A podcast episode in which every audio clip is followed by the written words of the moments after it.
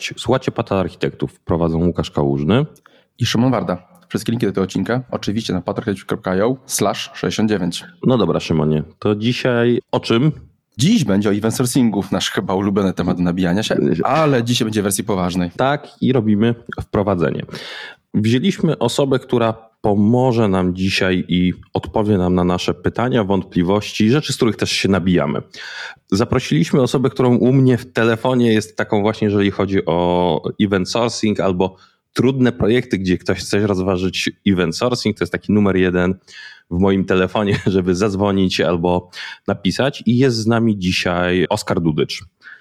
Oskar udziela się bardzo sporo na temat event sourcingu, był ewangelistą w Event Store, jest maintainerem Martena, czyli takiej event sourcingu dla .NETA z wykorzystaniem Postgres SQL-a, plus tworzy dużo open source'owych rzeczy, przykładów i hejtuje trochę technologię, pokazując, że powinniśmy robić to prościej i logiczniej, co jest z naszym podejściem bardzo zgodne do tego, jak my też widzimy technologię. Cześć Oskarze. Cześć, dzięki, aż się zarumieniłem. Bardzo ładne wprowadzenie, dziękuję bardzo. Delikatnie ująłeś to, że gdzieś tam się pojawiam w event sourcingu. Ja już mam wrażenie, że niektórzy chyba tylko już w lodówce mnie widzą, jak otwierają, także... Raczej jesteś synonimem event sourcingu. Jak się pisuje event sourcing, to się pojawiasz ty. Tak, to się zgadza. Tak, dokładnie, jak i powoli EDA również, jak jeszcze ją trochę pohejdujesz. Ja się śmieję, że jestem wierzącym praktykującym, także... Dobre. To jak mamy mówić o event sourcingu, teraz przejdziemy do konkretów, to w takim wytłumacz event sourcing czy może wytłumaczyć event sourcing dla, jak dla pięciolatka albo dla biznesu. Jedna, w sumie tożsame, można powiedzieć niemalże. Okej, okay, to najpierw pierwszym pytaniem, które mogłoby paść jest, czy wiesz jak działa księgowość? Jeśli odpowiedź by brzmiała tak, no to mógłbym już od razu powiedzieć, no to wiesz jak działa event sourcing, ale żeby nie iść na łatwiznę, no to event sourcing jest to wzorzec wytwarzania oprogramowania, w którym Wynik każdej operacji biznesowej powinniśmy zapisać. I co więcej, przy podejmowaniu kolejnej decyzji powinniśmy pobrać wszystkie te nasze poprzednie decyzje dla danego obiektu biznesowego, czyli po prostu, nie wiem, użytkownika, koszyka zakupowego i tak dalej. I dopiero na tej podstawie uzyskać nasz stan wiedzy i podjąć kolejną decyzję i zapisać kolejny fakt. No i tymi faktami są właśnie zdarzenia, no i nazwa event sourcing pochodzi z tego, że właśnie zdarzenia są naszym źródłem prawdy. To tak wysokopoziomowo tak bym to mógł powiedzieć. Nie wiem, czy to by biznes zrozumiał, ale. No właśnie, tak. to jest zawsze ciekawe. Z księgowością jest to chyba e, genialne porównanie, że event sourcing jest jak właśnie księga przychodów i rozchodów pełna. Tak, ale kto robi system księgowy, to gdzieś tam stwierdzą, że jednak, a, edycja by się taka przydała, żeby nie stało. ale ogólnie rzecz biorąc tak. Ja jak pracowałem w module księgowym, to nasz biznes nam mówił, że możemy robić co chcemy, dopóki na koniec dnia się wszystko zgadza. E, tak. No dobra. Słuchaj, Oskar, a gdybyśmy zeszli bardziej technicznie do event sourcingu, czyli bo powiedzieliśmy sobie, to jest ta prosta definicja, a dla osób, które jednak są techniczne, jak byś zdefiniował event sourcing? To może też spróbuję najpierw od takiej prostej, rzekłbym nawet prostackiej definicji, czyli w tej najprostszej definicji technicznej event sourcing jest to wzorzec taki przechowywania danych, czyli mamy tam dwie struktury danych, zdarzenie, które jest, tak jak mówiłem, jakimś faktem biznesowym zapisanym po każdej operacji biznesowej, czyli po każdej logice. I mamy strumień zdarzeń, gdzie strumień to jest taka uporządkowana sekwencja. No i kluczowym aspektem event sourcingu jest takie coś jak event store, no i Event Store, no to jest właśnie baza danych, to podkreślę, baza danych, właśnie do przechowywania zdarzeń. No i Event Story z założenia to są takie bazy klucz-wartość, gdzie kluczem jest identyfikator strumienia, czyli no to można porównać do zwykłego klucza w bazie relacyjnej, a naszymi danymi jest po prostu sekwencja zdarzeń, czyli e, zamiast trzymać jeden spłaszczony stan, no to trzymamy całą historię tego, co się wydarzyło dla naszego obiektu. No i to tak wydaje mi się, że to jest tak najprościej, jakby to można było powiedzieć. Takie nawet trywializacja nieco event sourcingu, ale w praktyce tak to wygląda. Jeszcze dopytamy się o szczegóły. Tak, no bo mówiłeś dużo o zdarzeniach. Odchodzi w event sourcingu. To teraz naturalnym elementem, który jest de facto pytaniem wchodzi, a jak się do event sourcingu ma event driven architecture? Czy jedno jest możliwe bez drugiego i w którą stronę jest zależność? To różnie ludzie mówią. Według mnie, no to event sourcing jest jednym z wzorców, które architektury opartej na zdarzeniach, ale gdzieś tam na granicach, powiedzmy, event driven architecture bo event sourcing jest o tym, jak najlepiej i jak najwydajniej rejestrować i je potem utrwalać te wszystkie właśnie fakty, te zdarzenia, które się wydarzyły w naszym systemie.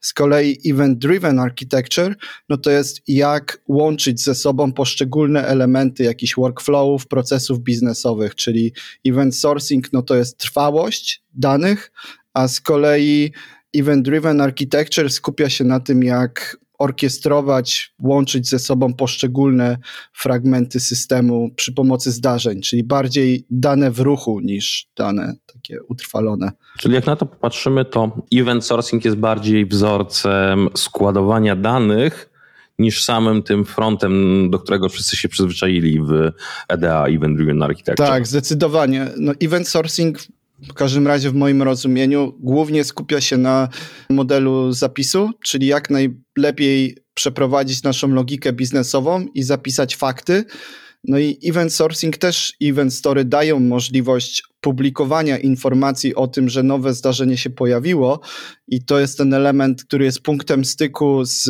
event driven architecture, ale wszystko co potem się dzieje, to już tak naprawdę nie ma znaczenia, czy my mamy event sourcing, czy bazy relacyjne, czy bazy dokumentowe wszystkie te same problemy, czy też zalety architektur opartych na zdarzeniach będą takie same, niezależnie od tego, którego wzorca użyjemy. Czyli się zgadzamy, jak najbardziej.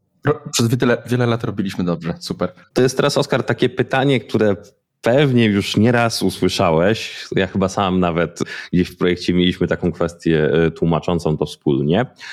Czy wyobrażasz sobie, bo e, jak słyszymy właśnie event sourcing i jest EDA i ta całość, jeszcze ludzie wyobrażają sobie, że będą posiadali jeden duży event store, którego wszyscy będą czytali, pisali, będzie on uniwersalny i de facto dzięki temu tą część asynchroniczną, tą kolejkowość będziemy w stanie jakoś częściowo wyrzucić i zastąpić je po prostu takim event storem. Ja też dorzucę, że to jest jedna z takich promowanych, często zresztą na konferencjach właśnie, że tak można zrobić de facto.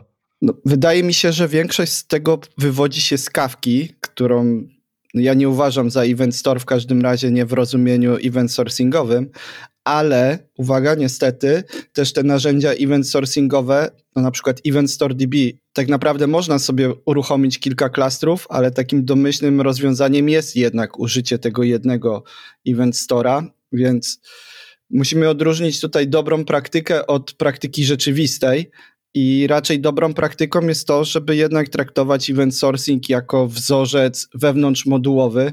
Ja go w ogóle nie nazywam wzorcem architektonicznym. To jest design pattern, wzorzec obsługi przechowywania danych. To nie jest coś, co powinniśmy z założenia aplikować globalnie na wszystkie systemy. Czyli tak jak wybieramy czy użyjemy w tym module bazę dokumentową, czy bazę relacyjną, czy Key Value Store, no to możemy dodać do tego równania też Event Store i Event Sourcing, ale zdecydowanie nie uważam tego, że powinniśmy współdzielić, o ile nasze narzędzia na to nam pozwalają, że nie powinniśmy współdzielić no, bazy, szczególnie w takim systemie rozproszonym. No bo jeżeli mamy monolit albo mniejszą skalę, no to okej, okay, to możemy tak zrobić, ale Czyli w ramach modułu de facto. Czyli podsumujemy, że właśnie taki mikroserwis ma swój event store dedykowany swoją przestrzeń i tak jak przy każdym mikroserwisie przy tym mówimy, że jest właścicielem tych danych i tylko on ma dostęp i odczyt do tej całej warstwy. A że technicznie ileś tych event storów położymy na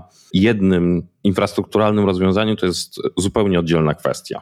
Tak, zdecydowanie. No ja tutaj bym zalecał ogólnie te same praktyki, które stosujemy najlepsze co do tego, jak dzielić i układać w pudełka nasze bazy danych w klasycznym podejściu. To jeszcze jeden temat. Właśnie można powiedzieć, że trochę zacząłeś, ruszyłeś go i jako potwierdzasz naszą szyderę, ale żeby tak zadać pytanie wprost bardzo mocno, bo no, już wiele lat się nabijamy właśnie. Event sourcing na kawce. Tak czy nie? No zdecydowanie nie. O Boże, wreszcie. Ktoś to potwierdził. Nie, nie, to znaczy No ogólnie ja jestem, podkreślę od razu disclaimer, ja w ogóle używałem kawki i lubię kawkę, to jest bardzo fajne narzędzie. Tak. Ale nie do event sourcingu. I teraz dlaczego? No bo tak jak wspominałem, event sourcing to jest o tym, jak trwale przechowywać dane. No i ogólnie przez trwale, no to raczej mamy na myśli bazę danych. No i jeżeli patrzymy na kawkę, no to ona jest taką bazą danych, jak moglibyśmy nazwać zapisywanie czegoś w pliku tekstowym bazą danych. No, w dużym naciągnięciu rzeczywistości moglibyśmy tak powiedzieć. Przyjmijmy, załóżmy optymistycznie, że ona jest w stanie trwale te dane przechowywać, no to niestety, ale kawka sama w sobie brakuje takich elementów, które byśmy oczekiwali od Event Store'a, no bo tak jak wspomniałem, zależy nam na tym, żeby trwale przechowywać dane. Umiejscawiamy event sourcing raczej w modelu zapisu, czyli powinno nam zależeć na tym, żebyśmy byli w stanie podjąć decyzję na bazie aktualnych danych, żebyśmy mieli gwarancję, że nikt w międzyczasie nam tego stanu nie zmienił. No okej, okay, można sobie bez tego radzić, ale zdecydowanie to upraszcza i jednak większość programistów jest do tego przyzwyczajonych. No i teraz tak, Kafka nie ma czegoś takiego jak optimistic concurrency, czyli optymistyczna współbieżność. Jest taki ticket w Jirze, który ma oznaczony bardzo niski priorytet i jest to od iluś tam lat, wisi, więc optymistyczna współbieżność daje nam to gwarancję, że jeżeli dwie osoby zapisały w tym samym czasie, no to ta druga dostanie informację, że to nie jest aktualny stan. W kawce nie ma takiej możliwości. No i teraz tak, strumienie, i tu i tu mamy strumienie, z tym, że w kawce nacisk jest na to, żeby ona jak najefektywniej przenosiła dane z jednego miejsca do drugiego, więc one nie muszą być takie granularne, no bo powiedzmy mamy jakiś topik, czy też partycję pod kątem modułu, pod kątem rodzaju NC, no jak sobie to podzielimy, to już jest też dłuższa dyskusja, ale raczej event sourcingu, no to jeden strumień zdarzeń powinien odpowiadać jednej instancji obiektu, czyli tak mówiąc w nomenklaturze baz relacyjnej jednemu wierszowi. Tylko, że tu mamy całą historię tego, co się dla niego wydarzyło. No w kawce nie jesteśmy w stanie tego zrobić w prosty sposób, bo Kafka ma maksymalną liczbę partycji, czyli fizycznie, gdzie możemy zagwarantować kolejność zdarzeń, która w event sourcingu jest kluczowa, no to Kawce mamy 160 tysięcy partycji. W każdym razie na tyle, na ile ostatni raz patrzyłem. No to 160 tysięcy w bazie danych rekordów to jest raczej no, nieakceptowalne. Możemy to haszować jakoś i umieszczać kilka rekordów na jednej partycji, no ale z kolei w event sourcingu, gdy przywracamy stan, powinniśmy pobrać wszystkie zdarzenia, odbudować nasz domyślny stan i na tej podstawie sobie podjąć kolejną decyzję. No to tutaj, jeżeli byśmy haszowali, no to musielibyśmy pobierać wszystkie inne rekordy. No i tak można by iść nieskończoność. Ja takich dyskusji z jakimiś ewangelistami kawki miałem dużo. No i koniec końców to się sprowadza, że no okej, okay, są w stanie wymyślić jakąś taki domek z kart, gdzie można byłoby te definicje event sourcingu naciągnąć, ale no pytanie po co, nie? Skoro są do tego narzędzia, które są dedykowane i robią to dobrze, więc... Dobra. Realnie muszę Ci jednej rzeczy pogratulować, bo wpisałem sobie, żeby znaleźć ten numerek. Wpisałem sobie właśnie Kafka Optimistic Concurrency i jest w Google na pierwszym miejscu Twój wpis, którym to dwa lata temu hejtujesz. Ja sobie wziąłem ten ticket, sprawdziłem. No to długo to wisi, bo już od 2015. Tak, no więc to według mnie to jest okej, okay, że tak wisi, bo dla mnie to pokazuje, że po prostu marketing mówi swoje, a specjaliści techniczni mówią swoje i oni wiedzą, że to dla nich to nie jest scenariusz użycia, który oni chcą promować. To, że marketing sobie promuje ten scenariusz, no to całe szczęście jednak inżynierów Kafka ma sporo dobrych, choćby Ben Stopford i tak dalej, no ale to jest marketing, nie? A nie field CTO, który uprawia marketing. Tak. A to teraz ciekawości, jak myślisz, skąd wzięło się to, bo to jest dość dominujące podejście na, na rynku, że jeżeli właśnie mówimy o event sourcingu, to dużo osób domyślnie mówi, ok, to zróbmy to na kawce. Mhm. Masz historię, skąd to się wzięło? Mam kilka poszlak. Znaczy, na pewno Confluent ma olbrzymie zasoby, pompuje w marketing. I ja się śmieję, że tak jak niektóre partie prawicowe mówią na prawo od nas już nikt, no to Confluent mówi, w świecie event driven na prawo od nas już nikt, więc oni tak jakby wszystkie wzorce event driven chcą wciągnąć. Ale wydaje mi się, że też ta oryginalna definicja, bo w sumie nikt nie wie, kto wymyślał event sourcing.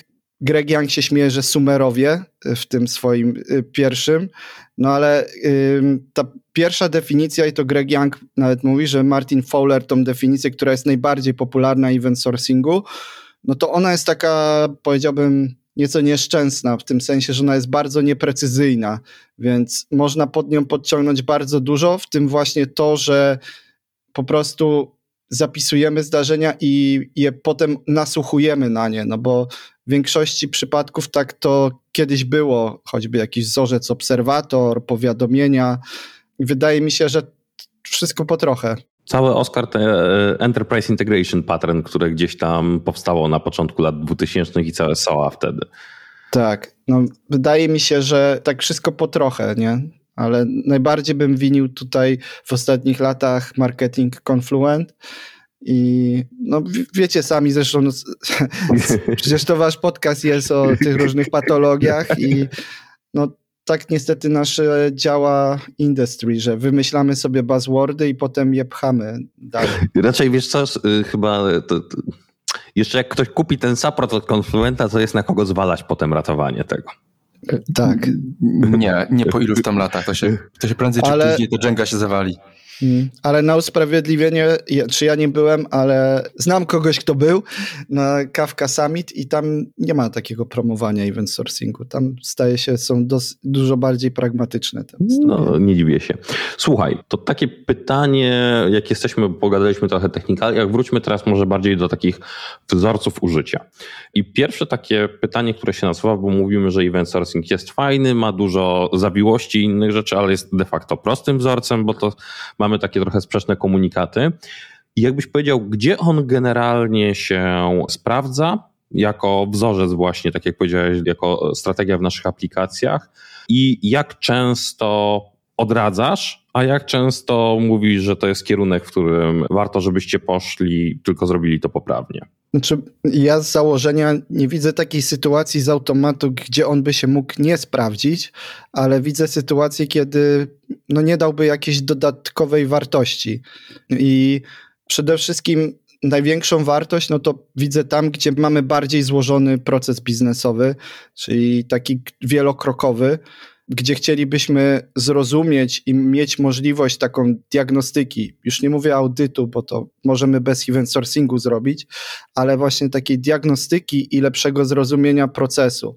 Ewentualnie, jeżeli byśmy chcieli mieć taki większy wkład, w sensie takie dosyć granularne informacje.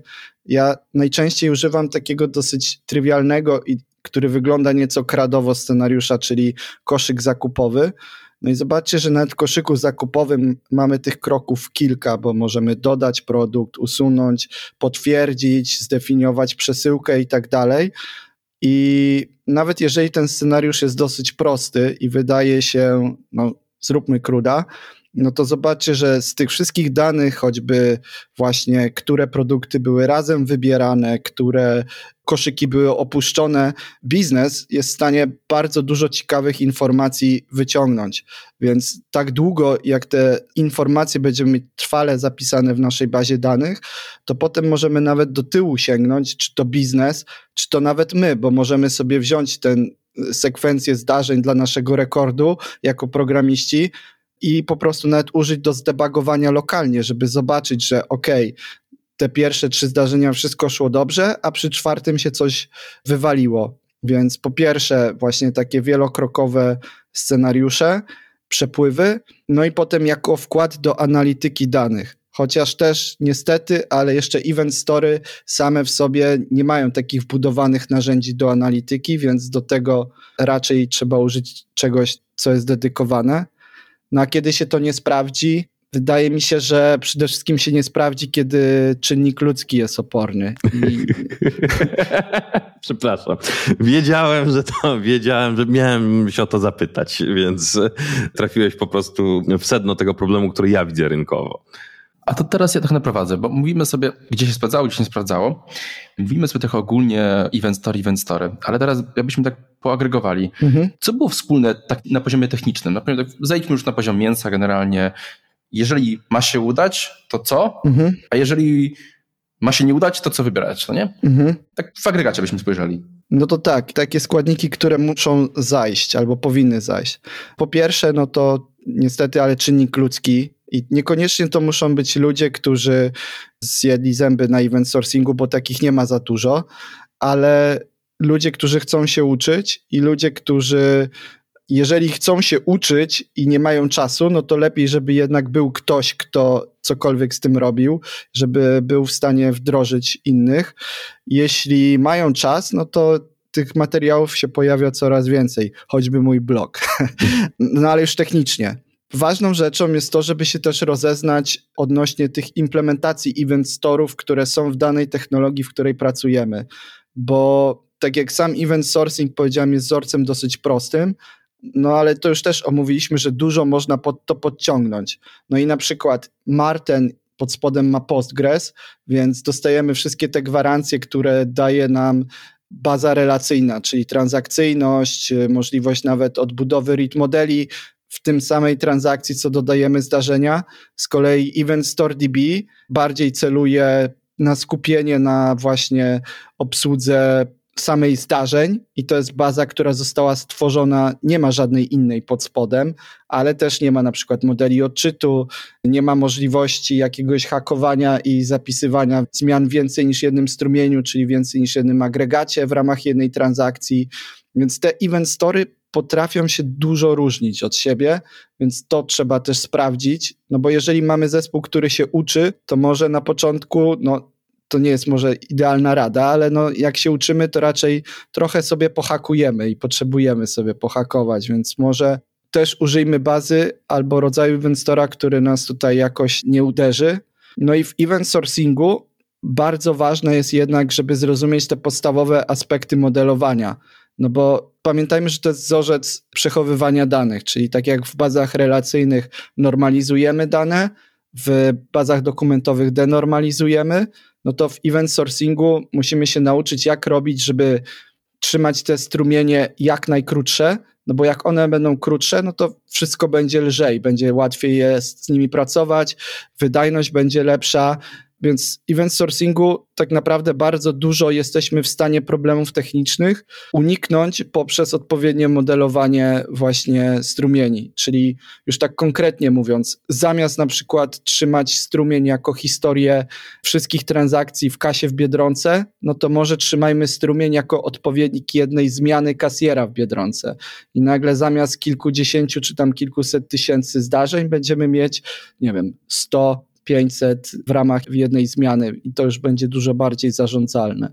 No więc to, no i potem dosyć ważną rzeczą jest jednak, żeby zrozumieć te rzeczy związane opsowe i DevOpsowe, które w przypadku narzędzi tych event sourcingowych są nieco trudniejsze, bo one pod tym kątem są nieco mniej dojrzałe. Tak jak ogólnie event sourcing i event story są już dojrzałymi narzędziami, no to w przypadku tematów opsowych i DevOpsowych, no to mają trochę więcej ostrych krawędzi. Znaczy mają wszystko to, co oczekujemy, ale może to być nieco trudniej.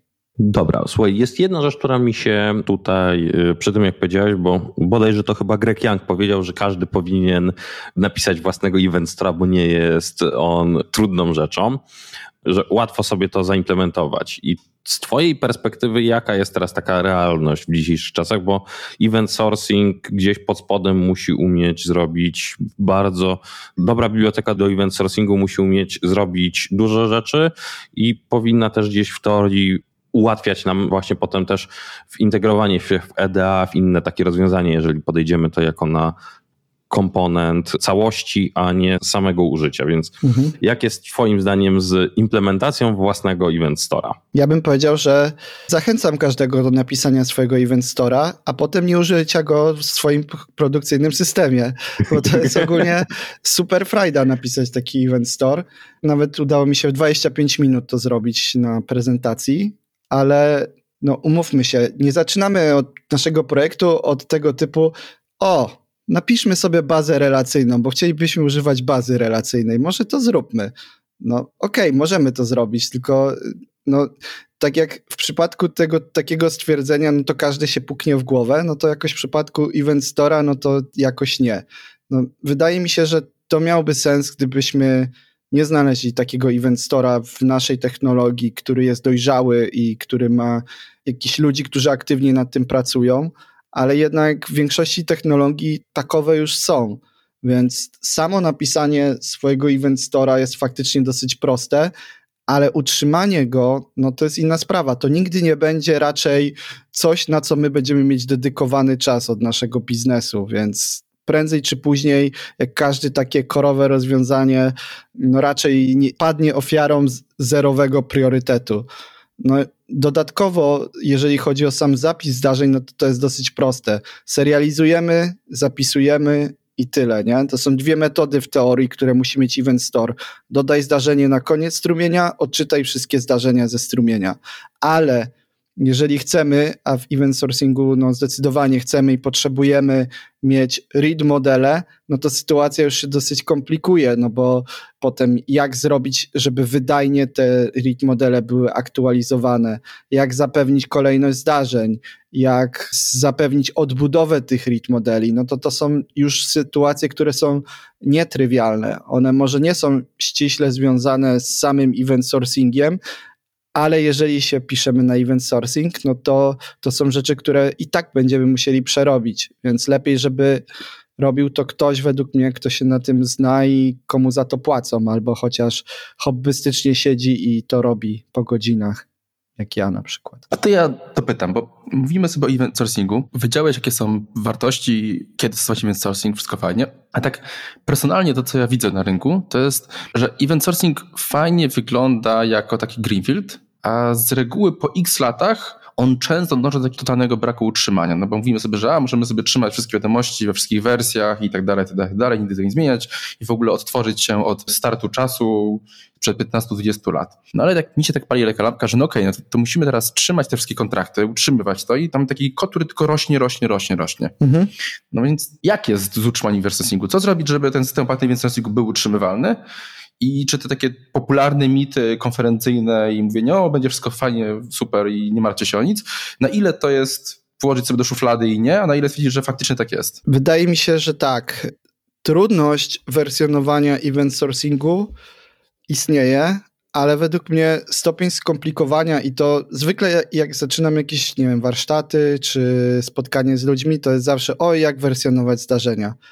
No i okej, okay, jeżeli się tego nie robiło i się nie myślało o tym od początku, tylko się potem właśnie budzi z ręką w nocniku dwa lata później, no to to będzie trudne. Tego się nie da zrobić łatwo, ale to też dotyczy każdej innej migracji, którą gdzieś musimy danych zrobić, jak się obudzimy z ręką w nocniku po dwóch latach, że nie dbaliśmy o ten nasz model danych. No i faktycznie tych technik modelowania i opisu, jak to robić poprawnie, niestety materiałów nieco brakuje ale jak to można zrobić? Mówi się, że w event sourcingu tych danych się nie traci i faktycznie tych danych się nie traci, no bo zapisujemy każde zdarzenie osobno i tak dalej.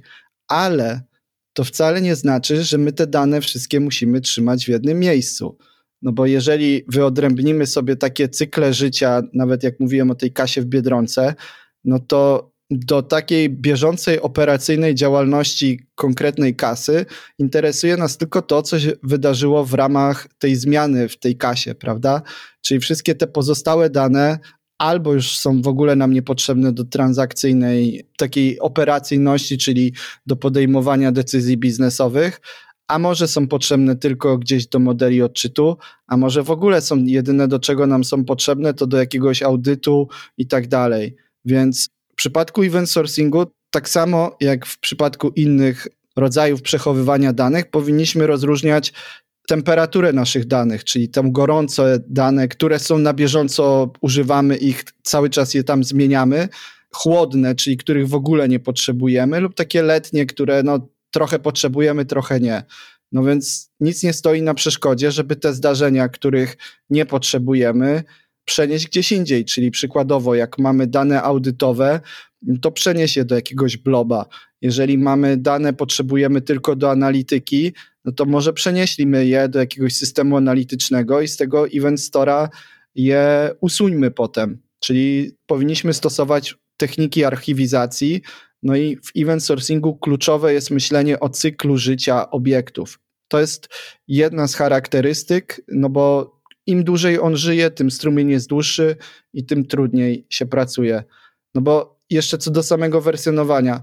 Jeżeli byśmy zastosowali te techniki archiwizacji, no to zobacz, że jeżeli mamy nową wersję zdarzenia i wiemy, że w naszym systemie obiekty żyją powiedzmy, nie wiem, tydzień, dwa, no to moglibyśmy wdrożyć wersję, która wspiera i starą, i nową.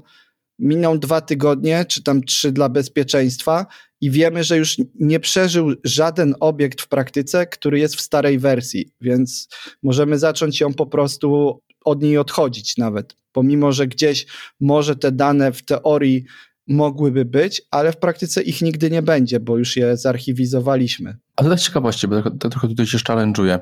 Na przykład mamy ten system księgowy, czy księgowość faktycznie może, może mamy ten gdzie dane, że mogą żyć dłuższy czas mhm. de facto. Czyli możemy sięgnąć do na przykład faktury sprzed dwóch, trzech lat, no nie?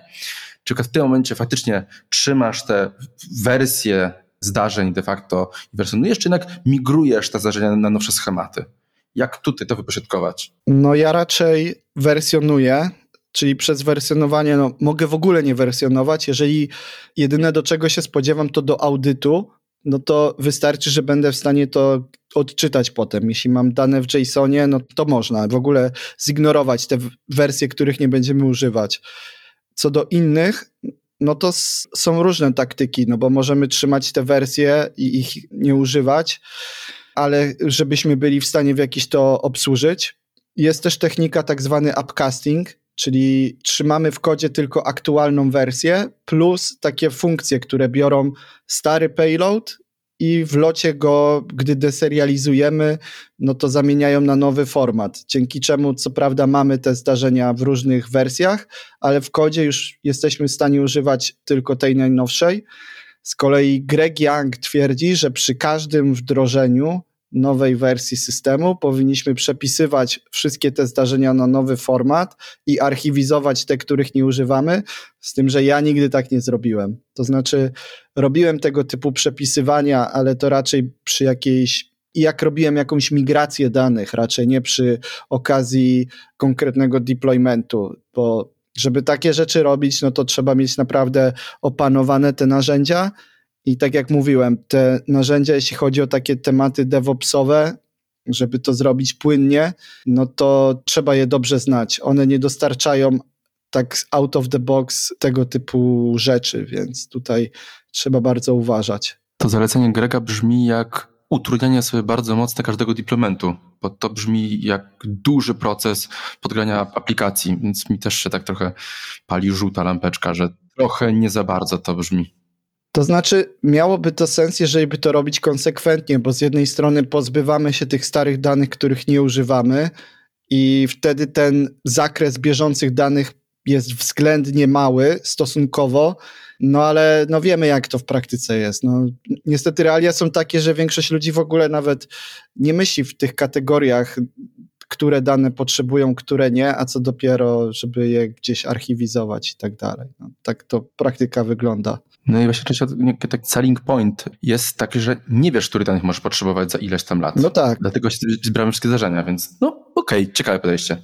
Znaczy, wiesz, te dane ciągle masz, bo równie dobrze możesz je przenieść na jakiś taki archiwum. Archiwum albo w ogóle do innego klastra, który jeżeli tych danych nie potrzebujesz, czyli na przykład do odbudowy czy gdzieś, to nie musisz za niego płacić tyle co za normalny produkcyjny. Jak przychodzi ci sytuacja, gdy tych danych zaczynasz znowu potrzebować, podkręcasz suwaczek i jest to też tańsze, więc no jest to dosyć faktycznie rzecz, którą jest trochę zaprzeczeniem tego selling pointu. No ale ja też na przykład nie używam w zachwalaniu na przykład tego, że audyt i tak dalej. No okej. Okay. W ogóle według mnie event sourcing sam w sobie, on nie ma takiej pojedynczej killer feature, że można powiedzieć to jest to i tu powinieneś używać event sourcingu. Raczej to jest zestaw tych różnych rzeczy, które on daje po prostu out of the box i tak jakby jak skumulujemy te wszystkie rzeczy, no to on daje wtedy tak jakby ten, lub może dać przechylić tę decyzję na korzyść użycia event sourcing, ale jeżeli byśmy wzięli każdą z tych rzeczy osobno, no to moglibyśmy łatwo to zbić, że ok, w tym innym narzędziu też to ma.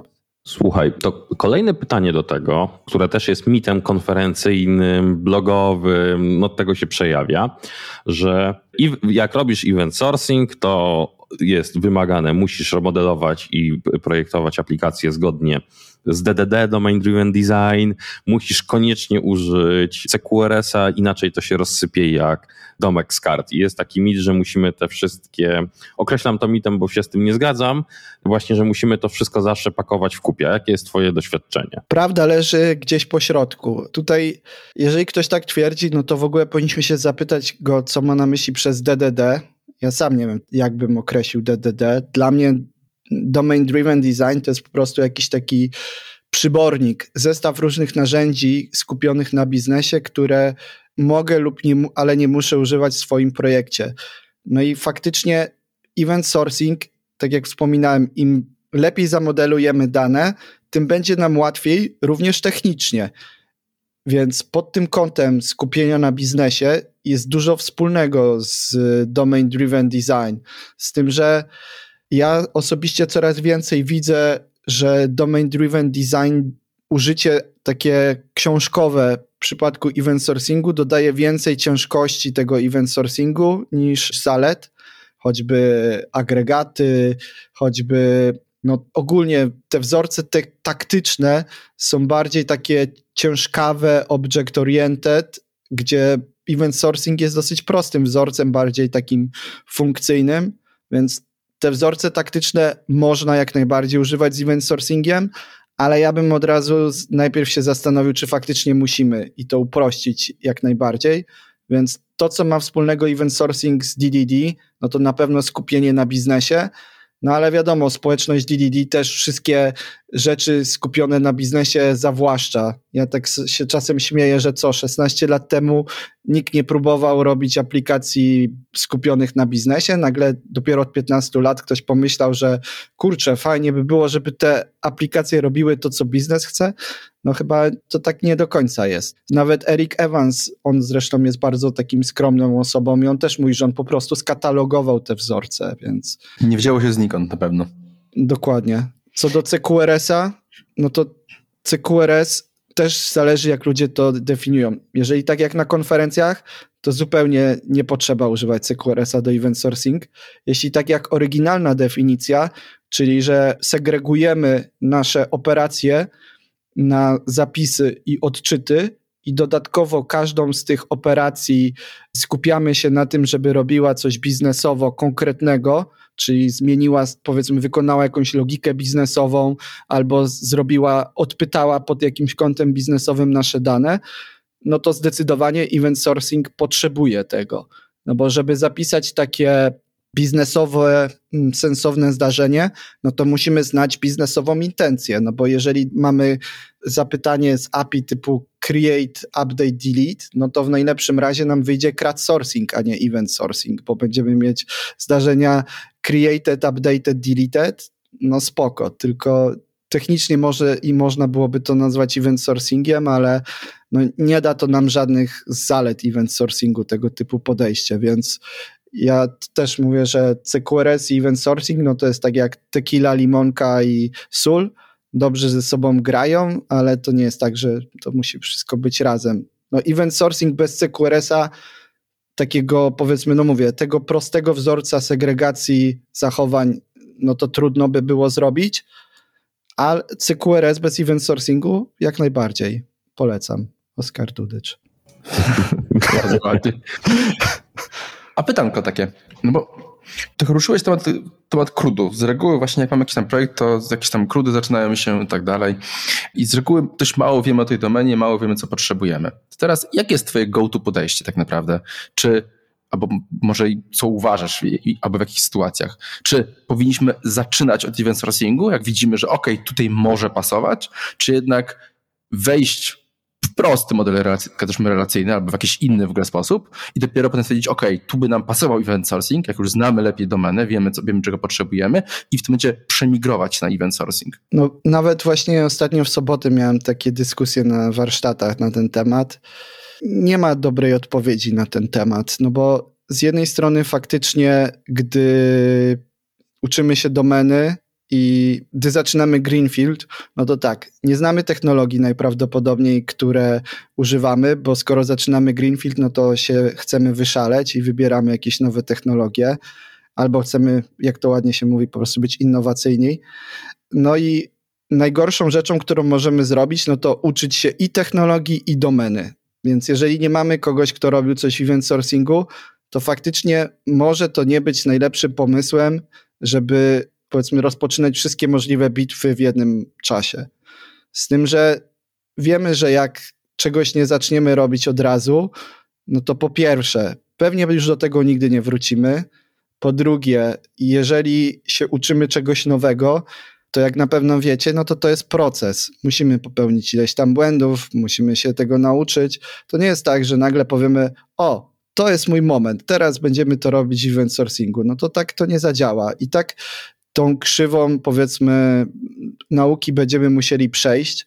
No więc tutaj jest kluczowe, jak bardzo to nam pasuje do naszego projektu, jak bardzo ważnym elementem tego traktujemy. No bo jeżeli wiemy, że tutaj ten event sourcing nam da dużą przewagę konkurencyjną i jest to coś, co, na czym chcemy się oprzeć z jakichś powodów, no to lepiej zacząć to wcześniej robić. Dodatkowo w przypadku Greenfielda zaletą według mnie event sourcingu jest to, że jak pracujemy w event sourcingu, to te zdarzenia są bardzo fajną formą dokumentacji danych. I nawet jeżeli nasze zrozumienie tego będzie powodowało, że będziemy mieć kilka wersji tych zdarzeń, no to z drugiej strony w Greenfieldzie dokumentacji raczej nie uświadczysz. Więc te zdarzenia mogą być taką naszą formą też dokumentacji historycznej, jak nasze zrozumienie i nasza domena się zmieniała. Czy to jest warte, czy nie? Trudno mi powiedzieć, to zależy od konkretnego projektu, ale niektórzy właśnie twierdzą, że nie, w Greenfieldach nigdy event sourcing. Ja może też podeślę wam, jest taki fajny artykuł Aleksieja Zimarewa, moglibyśmy dodać do materiałów właśnie po odcinku, gdzie on fajnie to właśnie w ten sposób opisuje. Z tym, że jeszcze tylko jedną rzecz, ja bym raczej zalecał, żebyśmy się nie rzucali na kluczową domenę z event sourcingiem, bo tam stopień skomplikowania jest tak duży, że tak jak powiedziałeś, zanim zrozumiemy tą domenę, no to dużo popełnimy błędów.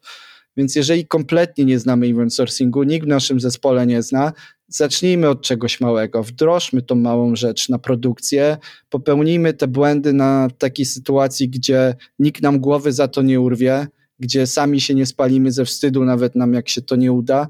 Coś, co moglibyśmy spokojnie wyrzucić do śmietnika i nikt by nam tutaj problemu z tego nie robił. Mi się super podobała jedna rzecz, którą powiedziałeś, że używać tam, gdzie event sourcing byłby naszą przewagą konkurencyjną. I to jest bardzo dobre podsumowanie de facto, czyli nie, że fajnie byłoby użyć, tylko że jeżeli użyjemy, to będą super, super zyski z tego na poziomie nawet biznesowym mhm. tak naprawdę. To bardzo, bardzo dobre podsumowanie. Dobra. Oskarze, będziemy powoli kończyć i słuchaj, gdybyś powiedział o trzech takich rzeczach najważniejszych, których chciałbyś, żeby ludzie z tej rozmowy zapamiętali, zapamiętali o event sourcingu. To pierwsza rzecz y, zmarnuję od razu, to event sourcing na kawce nie, nie róbcie tego. Użyjcie narzędzi, które są do tego dedykowane. Druga sprawa, pobawcie się trochę event sourcingiem, niekoniecznie od razu na produkcji, bo event sourcing jest wzorcem, który może dać przewagi. Tam, jeżeli macie procesy które są nieco bardziej skomplikowane, gdy potrzebujecie wiedzieć, co się wydarzyło i mieć taką lepszą diagnostykę czy wkład pod analitykę. No i uważam, że właśnie to nie jest tak, że musimy go używać wszędzie, ale warto go mieć w swoim przyborniku, bo im więcej mamy rzeczy właśnie w przyborniku takim programistycznym, liderskim, patoarchitektkim, no to tym lepiej, tym lepsze będziemy mogli podjąć decyzję, gdy nawet jeżeli teraz tego w naszym projekcie nie potrzebujemy, no to jeżeli się zdarzy taki moment, no to chociaż będziemy w stanie wiedzieć i będziemy w stanie to wykorzystać. Chyba jeszcze mi została jedna rzecz, no to przede wszystkim event sourcing też jest czymś, co może jest ciągle niszą, ale mocno się według mnie rozwija. Nawet InfoQ w swoim raporcie to potwierdza, nieco zbyt optymistycznym, ale jest to też coś, co faktycznie w świecie tym takim rozproszonym, w świecie, gdy storage jest tani, ale informacje są bezcenne, może nam dać pewne zalety. I, no i warto chociaż spróbować, bo on nie jest taki straszny, jaki go malują. No dobrze, to w takim razie powoli zbieramy się. To powiedz, gdzie cię szukać, gdzie szukać materiałów, jak, co robić, żeby mhm. wiedzieć więcej. Zachęcam do lektury mojego bloga mm, event-driven.io. No zachęcamy. Staram się tam mm, takie pigułki konkretne przekazywać, jak właśnie nie tylko event sourcingu, ale takie moje przemyślenia. No, najwięcej jest o event sourcingu, czyli jak rozwiązywać konkretne problemy pragmatycznie. Myślę, że warto sobie też na YouTubie poszukać, no choćby wiadomo rzeczy Grega Younga, też Greg pracuje nad nową książką, jest już bliski ukończeniu. Mnie można też znaleźć Architecture Weekly, Mam, prowadzę taki newsletter, są też tam webinary, gdzie czasem coś o event sourcingu przekazuję. A jeśli chodzi ogólnie o event sourcing, no to też na blogu Event Store DB się sporo pojawia. Polecam z narzędzi właśnie Marten, Event Store DB, Axon, w zależności od tego, w jakiej technologii pracujemy warto się tym pobawić, no i przede wszystkim, no, myślę, najlepiej spróbować i się przekonać samemu, czy to faktycznie jest takie trudne i straszne. Dobrze. Co, Oskar, dziękujemy za dzisiaj i podzielenie się wiedzą. Za bardzo praktyczną rozmowę. Dziękuję Wam bardzo. Bardzo się cieszę. Dzięki. E, mam odhaczony kolejny element. Wystąpiłem w moim, jednym z moich e, ulubionych podcastów, także cieszę się bardzo. Słucham każdy odcinek. Dzięki wzajemnie. Dzięki. Na razie. Dzięki. Na razie, trzymajcie się.